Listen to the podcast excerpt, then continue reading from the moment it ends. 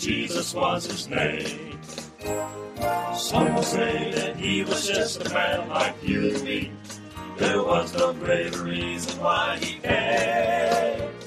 But if I could, I'd take you to a humble little place where these blinded eyes were made to see.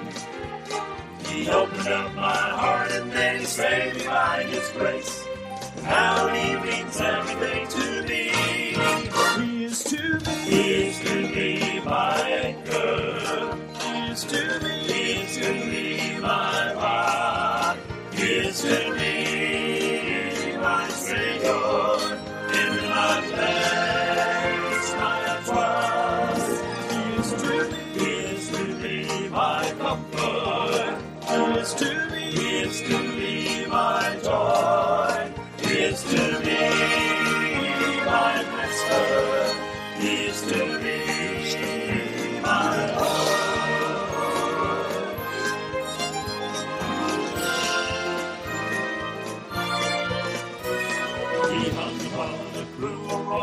cross of Calvary, paid for all the crimes he had not done.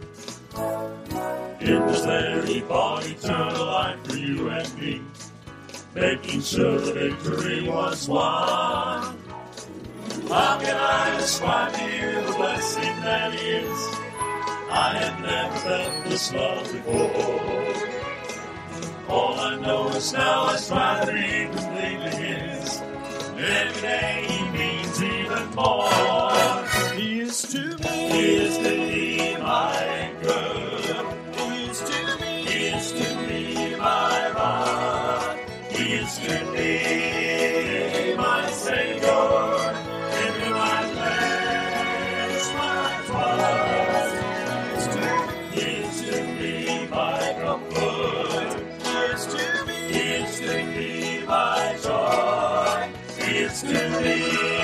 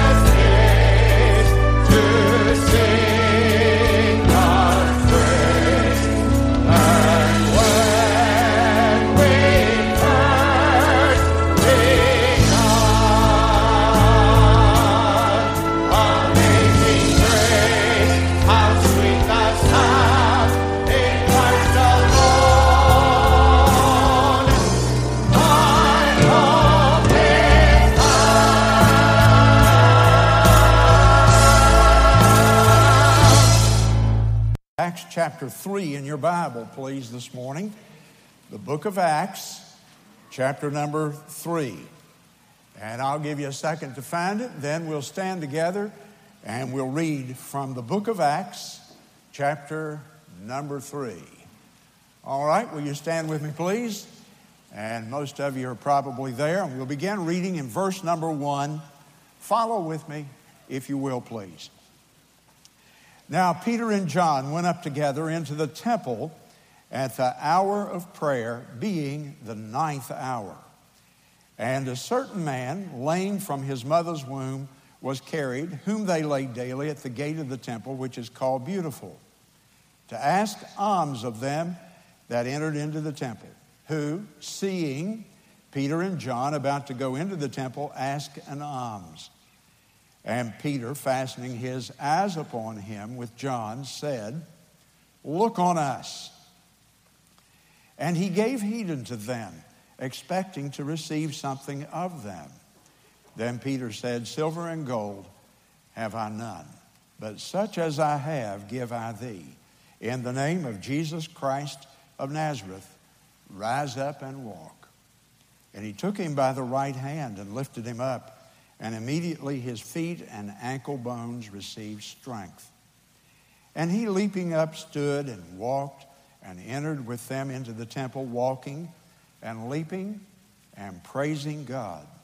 And all the people saw him walking and praising God. And they knew that it was he which sat for alms at the beautiful gate of the temple.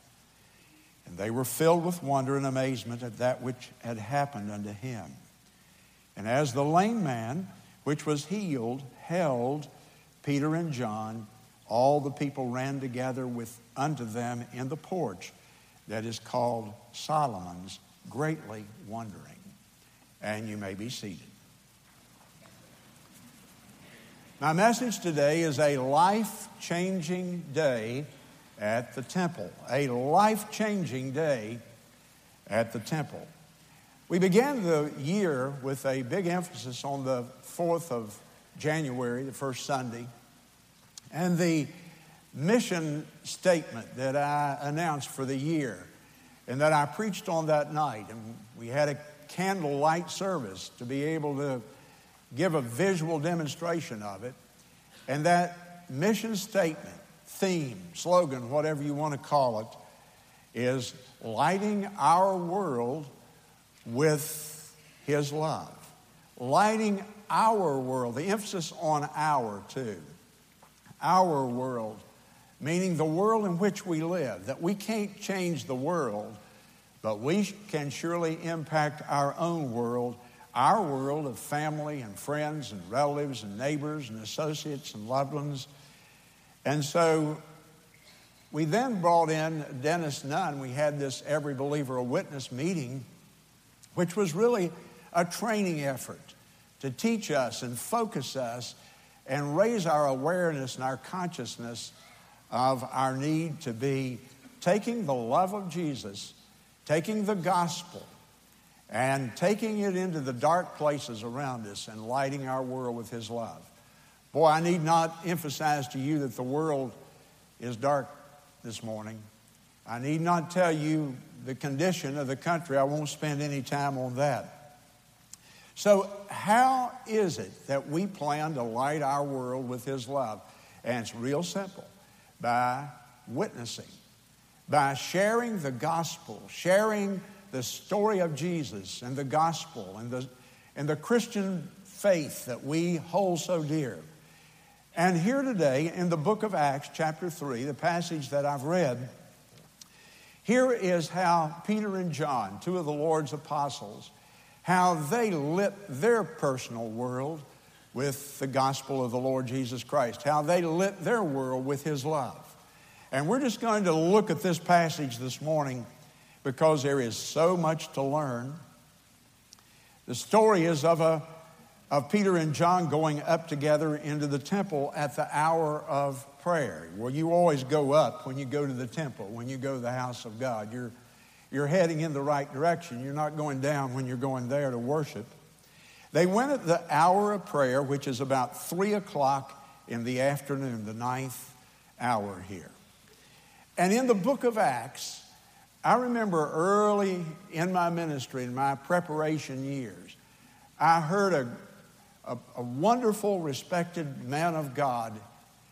He spoke about how that the book of Acts is a unique book. It's the only book of inspired history in the New Testament.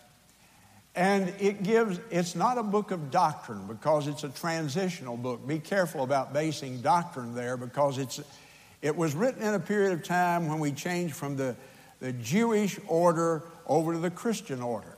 And so there's some problem passages there if you're not very careful in how you interpret them. However, the book of, uh, the book of Acts gives us the message that we're to get out. The focus is on the gospel of Christ, the message. But the book of Acts, and I remember him saying that there's been such a change in this direction today. But the book of Acts is not only a book about the message, it's a book about the methods. We hear a lot today, well, you can change the methods if you don't change the message.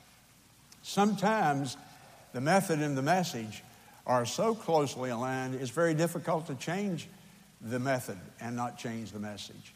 But boy, we find one method here that endures for all time, and that is simply the personal effort of people to share the gospel with other people in their circle of influence. That is the primary method by which the gospel has always been shared and is the most effective way for it to be shared. And so notice the story of a man who had a life changing day at the temple. And Peter and John are going up there, as I said, at three o'clock in the afternoon to prayer. And it's just a little passing insight here, but I want you to notice, and you might want to write it there beside verse 1 of chapter 3. They had a time and a place to pray. They had a time to pray, and they had a place to pray.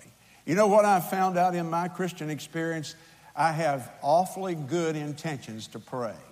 But if you don't nail it down and have your time to pray, you probably will end up procrastinating and putting it off. They not only had a time to pray, they had a place to pray. My place is a chair in my study. And there's where I meet the Lord. The time is in the morning after I've read His Word. I begin the day with the Bible in my lap. And then I think about the things I need to be praying for. And they're ever changing every day. But if I don't do it then, and I, something interrupts me, something causes me to put it off, I will end up, and it'll be late up in the day, and it will dawn on me hey, you haven't really even spent any meaningful time with the Lord today.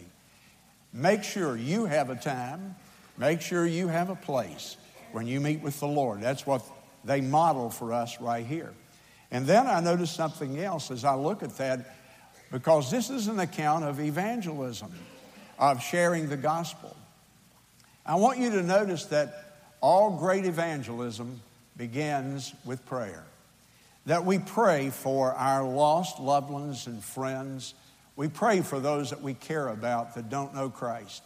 We pray and ask the Holy Spirit to intercede and to open their hearts to show them their need, to convict them of their sins, to bring them to the realization that they really do need Christ. Because unless they come under conviction, we can give the gospel to them a thousand times and it will not make any difference. There is a supernatural dimension to evangelism. And that dimension is that we share the gospel of Christ in the power of the Spirit. And that the Lord must open the hearts of people. We can't force people to be saved. We can't talk people into salvation. We can't sell them on it. They have to come because their hearts are opened and because they want to.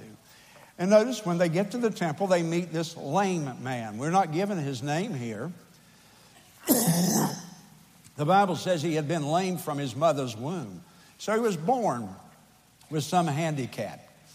And he had to even be carried by friends or loved ones up to the place where he begged for his living at the temple. And so here is this man, and every day he's carried up here and he sits by a specific, in a, in, the, in a specific place. It's by the gate of the temple, which is called Beautiful. And the, and the various entryways into the Jewish temple had a name, and this was the Gate Beautiful, known for its beauty. And here's this man, lame, therefore he's helpless. Here is this man who can do absolutely nothing to help himself. Here's a man who is so poor, he is begging for a living. It has no means to even help sustain himself in life. And this man is representative of all people today, of course, who do not know Jesus Christ as their Savior. They're helpless. They cannot purchase their way out of their predicament. The lame man represents the unsaved world. And nobody that day in this threesome, Peter and John and this lame man, none of them, whatever, uh, have any idea that this is going to be such an important day, a life changing day at the temple. Notice with me, secondly, this is a model or an example or a pattern, if you will, for us in our evangelistic efforts. Look in verse number four. It begins with Peter fastening his eyes upon him. And I have here in my Bible written, a ministry of the eyes. We must first see the people around us. We must first see the people around us. I wonder how many times Peter and John had been up to that temple. You know, they went up to the temple often with the Lord Jesus Christ when he was on the earth. And they're still going up there, same place. I, I would almost venture to say that man had been sitting there for years, and yet they had never seen him until today. They'd walked right by him maybe a hundred times and never even noticed this man walking right by him, but today, for the first time, they saw him. And you know, I wonder how many of us are walking through unsaved people. The whole effort that we've been putting on here this month try, is to raise our consciousness, to create awareness of the lost people around us. You know, I sometimes sit and this thought comes to my mind. Well, I'm a pastor, and just about everybody knows me. I've been on television every Sunday morning for 28 years now. And uh, if I walk by, they're going to put on their halo effect. And uh, if I walk by, some of them will even go the other way.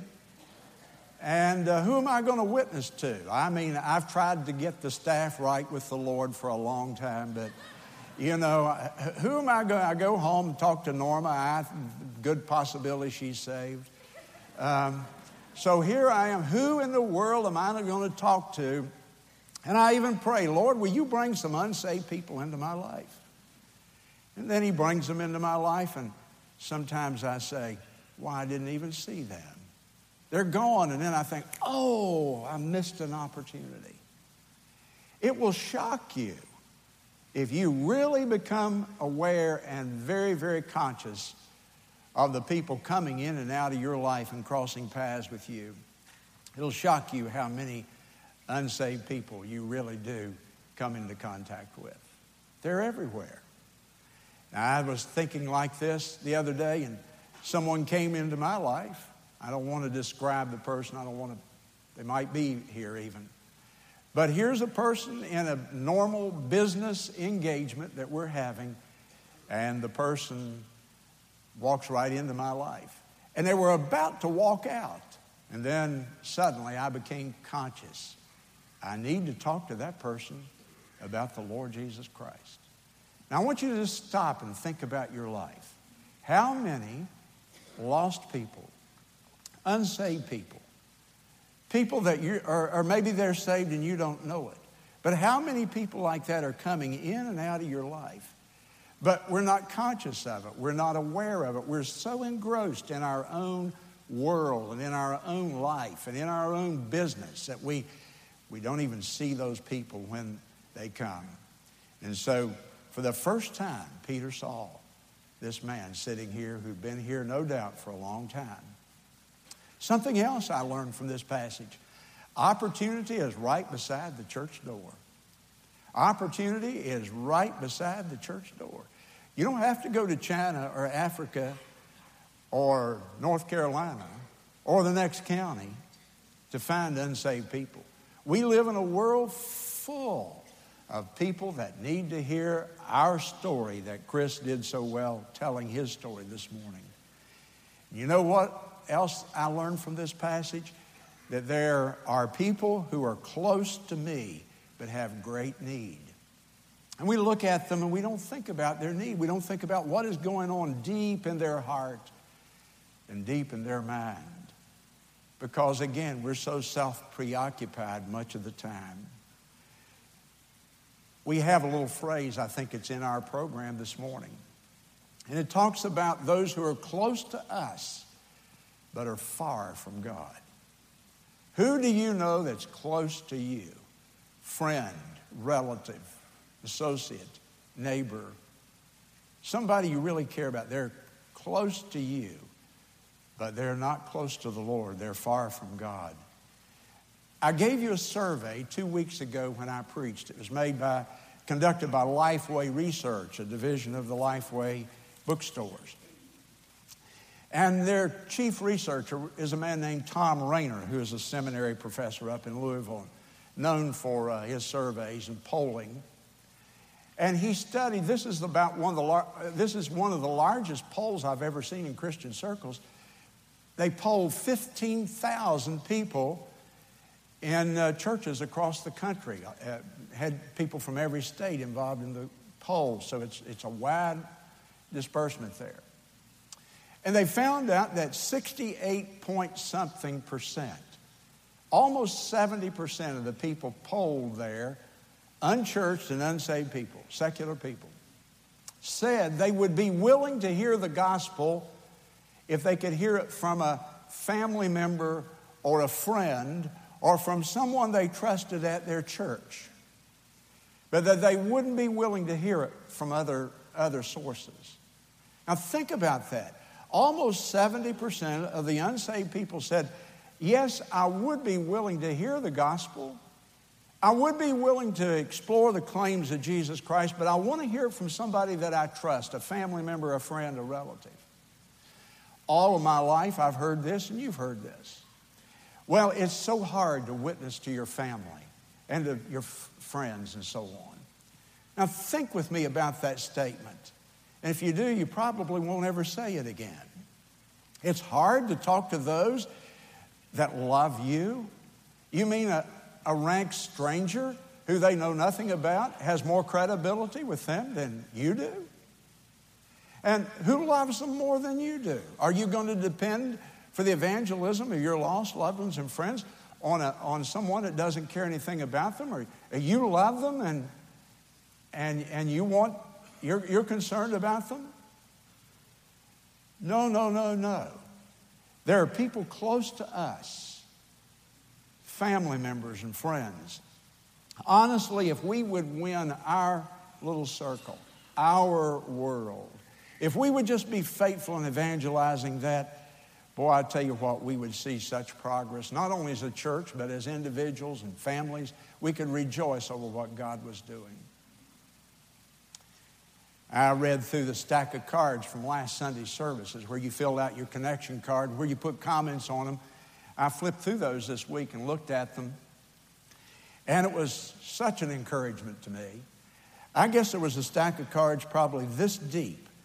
The whole stack probably was about that deep, and there's about this many, probably a hundred or more, that gave specific illustrations of where you have been witnessing when, where you shared the gospel and told me about it and wrote it down. And it was such, I, I just was blessed to no end as I sat there and I thought, boy, a lot of our people are getting a hold of what I'm talking about.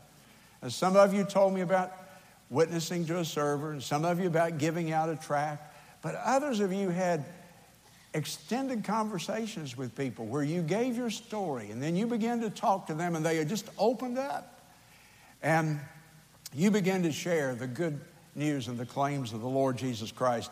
And one of those cards particularly caught my attention because one of our ladies here, Penny, has an unsaved brother who lives in New York New York State, a thousand miles away or more. And you know what she did? She's been praying for her brother. I've seen his name on that card before. And her heart has been stirred, obviously, by what we've been doing here. And here's how she dealt with that. She went and bought a copy of uh, Strobel's book, The Case for Christ, a book that lays out by a former atheist and a journalist why he came to believe that Jesus Christ is the Son of God and the Savior of the world. It's a wonderful book. If you ever want to get a book for a skeptic, The Case for Christ by Lee Strobel. And she bought a copy of that and put a note in there, and she mailed that to her brother in New York. Now, ladies and gentlemen, that's lighting our world with his love. That's doing precisely what we're talking about, what Peter and John were doing here at, uh, at this time. But look in verse 6. Not only is there a ministry of the eyes here, we must see, but in verse 6, there's a ministry of the lips. Peter said, He said. And it's one thing to see the need, but we have to speak. There's no such thing as a silent witness. Silent witness? Are you kidding me? That's like a grape nut. It's not a grape nor a nut. And a silent witness, that's an oxymoron. No, there's no such thing as silent witnesses. True, we witness with our life, but we can't give the gospel with our life. We give the gospel the fact that Christ died for our sins, was buried, and rose again. We give, that has to be verbalized, that has to be stated. And so Peter spoke, and uh, he spoke to this man that day. In chapter number four, turn over there with me, if you will, please, and go down to verse 13. I want to show you that these early Christians were characterized by a single quality that comes to the attention of us here in the book of Acts over and over. Chapter 4 and verse 13. When they saw the boldness of Peter and John, and perceived that they were unlearned and ignorant. Now, it doesn't mean they were not intelligent, it means they were not formally educated men, they were fishermen. When they saw the boldness of Peter and John and perceived that they were not educated people, they marveled. And they took knowledge of them that they had been with Jesus. The fact is, their life just breathed the fact that they had walked with and known the Lord Jesus Christ. And these early Christians are characterized by this quality of boldness. Now I prayed, Lord, help me to be bold in my witness for you. And I'm sure that many of us need to pray that same thing. Now, if you'll go down chapter 4 and verse number 13, but go to verse 29. Chapter 4 and verse 29. And now, Lord, behold their threatenings, and grant unto thy servants that with all boldness they may speak thy word. We have it again. The people around them notice they are characterized by boldness. Go down to chapter 31, and when they had prayed, the place was shaken where they assembled together. They were all filled with the Holy Ghost, and they spake the word of God. How? With what? Boldness. They're characterized by boldness. I've preached on those verses many times. Many of you have heard me already. And I've, I think after these years, I kind of pick up something when I talk about Christian, be bold in your witness for the Lord Jesus Christ. I think there's something about the word bold that must be misunderstood in our culture, in our paradigm of that word.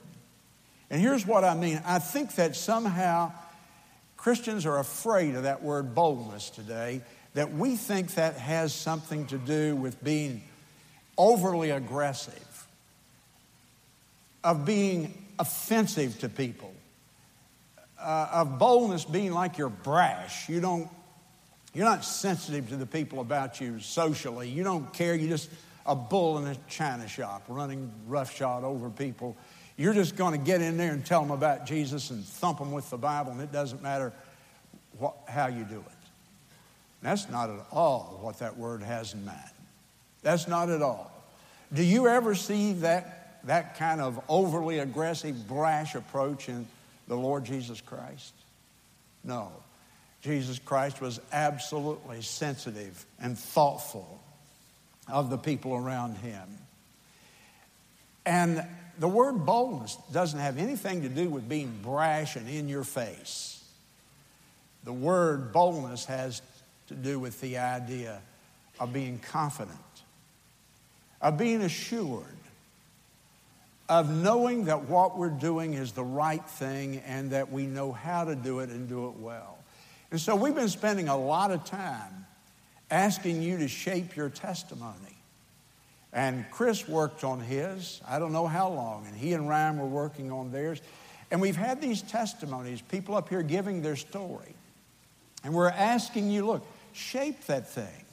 Say it in three minutes. Tell what you were before you knew the Lord. Tell how you came to know the Lord Tell the difference that it's made in your life. He told you about what difference it's made in his life.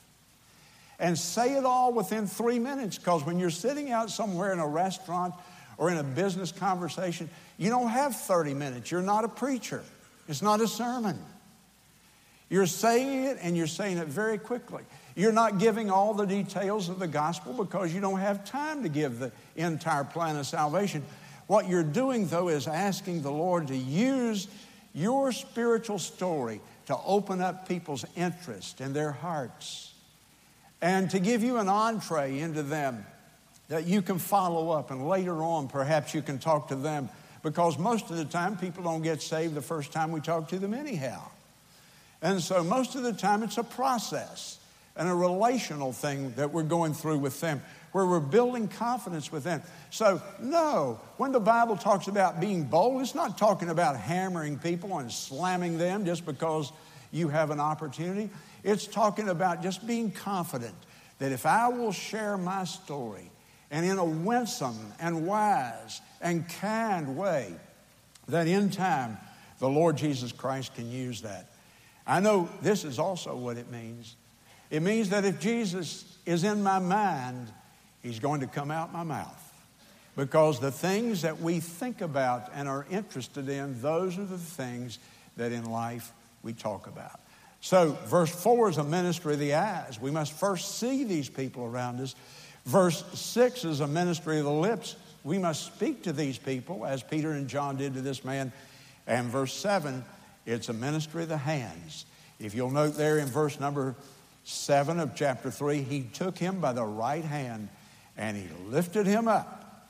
He took him by the right hand and he lifted him up. And so we must see, we must speak, and we must do. Now, notice this blind or this lame man here had asked Peter and John for an alms, for money. And what did Peter say? Silver and gold have I none. I don't have any money, sir. But here's what I do have. And that's when he shared with him. And here's what I want you to understand Peter didn't give the man what he wanted, he gave him what he needed. He didn't just give him what he wanted. He could have given him money and it would have helped him temporarily. But boy, what Peter gave him helped him permanently and eternally. He didn't give him what he wanted, he gave him what he most needed. Now, thirdly, We've looked at the story of this man, this life changing day at the temple. We've looked at how that's a model for us, that we can study this passage and see a pattern for how we are to open up our eyes and see with fresh eyes things we've not seen before. How that we can speak and how that we can extend a hand of ministry to people and work with them but I want you to notice, thirdly, with me, how God changed this man's life. God changes lives. God changes lives. This man was changed, so changed. Look with me. Verse number seven, it says, And immediately his feet and ankle bones received strength. And so he leaped up then. Verse 8, first part of the verse. So instantly there was a physical change in this man. He was healed of his lameness. Look in verse 8, though, continue. And entering with them into the temple, he is walking and leaping and praising God. I mean, from sitting here as a beggar, helpless. Now, this man ends up walking and leaping and praising God. So he is praising the Lord. His spirit has changed. His body has changed physically. His spirit has changed emotionally. He's been healed. He is euphoric at what God has done for him. Look at verse 9. And all the people saw him walking and praising God. And they knew that it was the same man which had sat begging for alms at the beautiful gate of the temple. And the people around him were filled with wonder and amazement at that which had happened unto him. So he has changed visibly. Everybody can see the change. He's changed physically, he's changed emotionally, his spirit is new, and he's changed visibly. Everybody else can see it externally as well as he. There's, an, there is a good Bible word, and we used to use this word in Christian circles. Baptists preached on it constantly. You, you rarely hear the word anymore. And I thought about it as I studied this week. What happened to that word? Why do we no longer use that word? Why did it go out of use in our vocabulary? What is the word? Converted. Converted. People used to talk about, I got converted. What does convert mean? It means to change something, to change the very nature of something, to change it from one thing into another thing. Sam Jones used to say, I had so many converts in a meeting.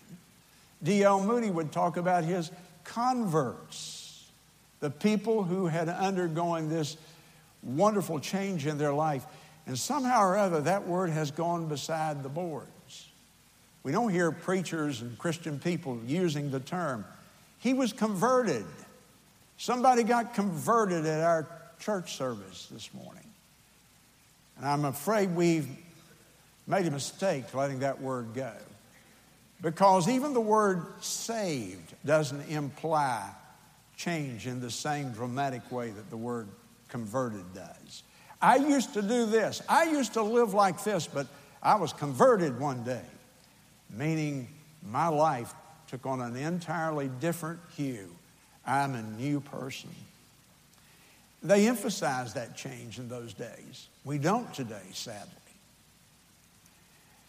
Most of the time, we don't even talk to people about receiving the Lord in a specific uh, invitational experience. I was out last week, and so I was had the TV on as I lay in bed, and I was watching Billy Graham, an early Billy Graham. I mean, 25, 30 years ago. And he was preaching in this great stadium out in California, in Anaheim. And then at the end of it, he talked about people coming and he talked about Christ will change your life. And he talked about conversion, that you're not going to be the same if you truly are saved. I heard this story about D.L. Moody, and somebody one day, I guess, was sort of being sarcastic with him. They said, Mr. Moody, back when he was the outstanding evangelist in the world, the 1890s, back in there. Mr. Moody, I met one of your converts the other day, and he was intoxicated. And they sort of smirked at Moody. And he said, Well, it must have been one of mine. He surely wasn't the Lord's. and we don't think in that, we don't even think in that manner now. Oh, well, you know, yeah, he's, he's saved. He made a profession, but he's, you know, he hasn't. And we pass all that off. No, if any man be in Christ, he is a new creature. A new creature. That's still in the Bible. If any man truly comes to Christ, there's a process of conversion that begins in his life here. We're not different to be different.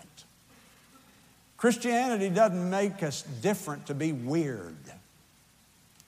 Don't get it confused. We're not talking about being different just to be different, but we're different because something has happened in us that gives us hope and forgiveness and changes us and frees us and puts the Holy Spirit within us.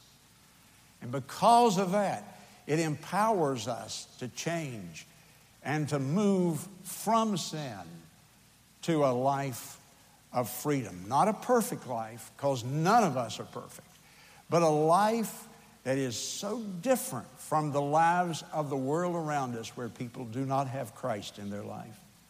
Now, when all this happened here, a sequence of events begins, and let's just quickly go through them. Look in chapter 3. I read down through verse 11, and everybody sees this man leaping and praising God. But in verse number 12, when Peter saw it, the people gathered together in a great mass looking at this man. He answered them, You men of Israel, why do you marvel at this?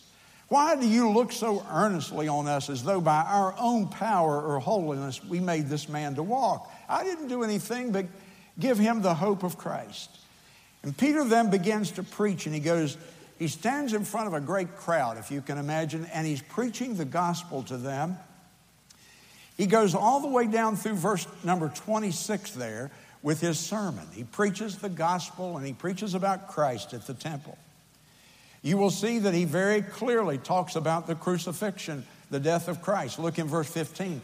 You kill the Prince of Life, whom God has raised from the dead. There's the gospel in one verse. Christ died for our sins and he was resurrected.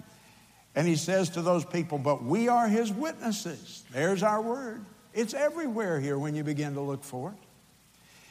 And he preaches the gospel to them. Now look in chapter 4, what happens, verse 1.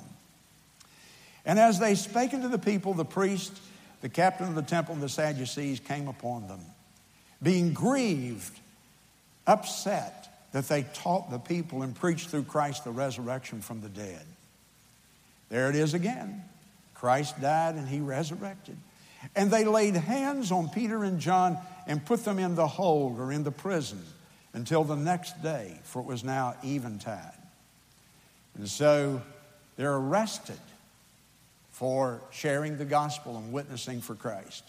Look at verse 4, however.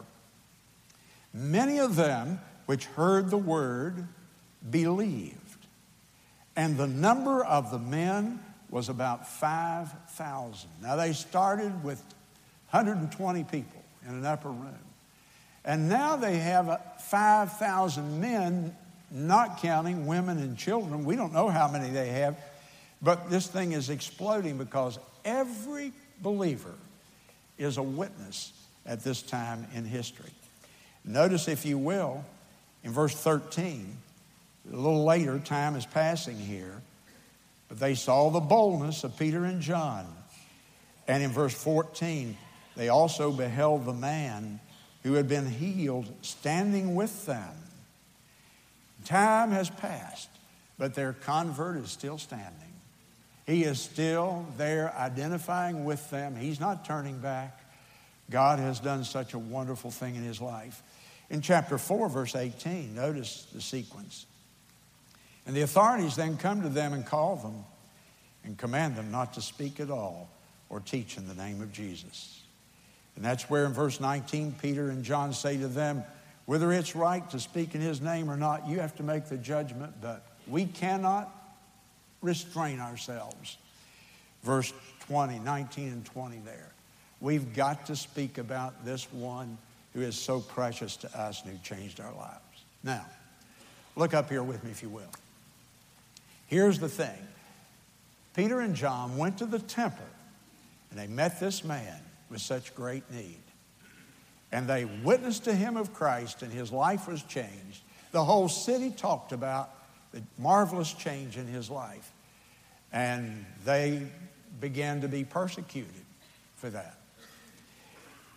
But here's the point I want you to get from the message today. What is it that we can do as members of the Florence Baptist Temple? What is it that we could do to make every single day, and especially every Sunday, a life changing day at the Baptist temple. What can we do?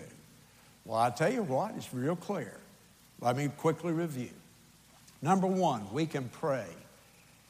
Write down make you a prayer list and say, Lord, I am going to pray for these people that you've brought into my life friends, family, relatives, neighbors, the repairman who comes to my house to fix the washing machine, the mechanic that I get a chance to talk to, the server at the restaurant, the neighbor down the street, the guy on our bowling team, wherever and whoever. But Lord, I'm going to pray for these people. I'm going to pray for them as long as they are in my life, that you will soften their hearts. Pray for the lost, that they will be responsive, especially our family members. Number two, we can see them. Lord, open my eyes that I'll see those people nearest to me, but furthest from you. People that I haven't even thought about before, but they so desperately need you. And number three, we can speak to them. Polish your story and your testimony and get it to where you can say it as I described earlier. Be able to tell people articulately and wistfully and powerfully with real concern, real conviction, what Jesus Christ has done in your life. And lastly, do something, extend our hands, demonstrate through our lives our love and our concern for the people around us. Give them a hand, extend the hand to them as Peter did to this man. And God will use you. You know, if you'll take that little formula, I would be surprised if there'd be anybody in this, in this church that would not have the joy of leading someone to a saving faith, a life changing faith, by the time next year rolls around. God can use you, and He will, and He wants to. Let's make ourselves available to Him. Our heads are bowed and our eyes are closed. It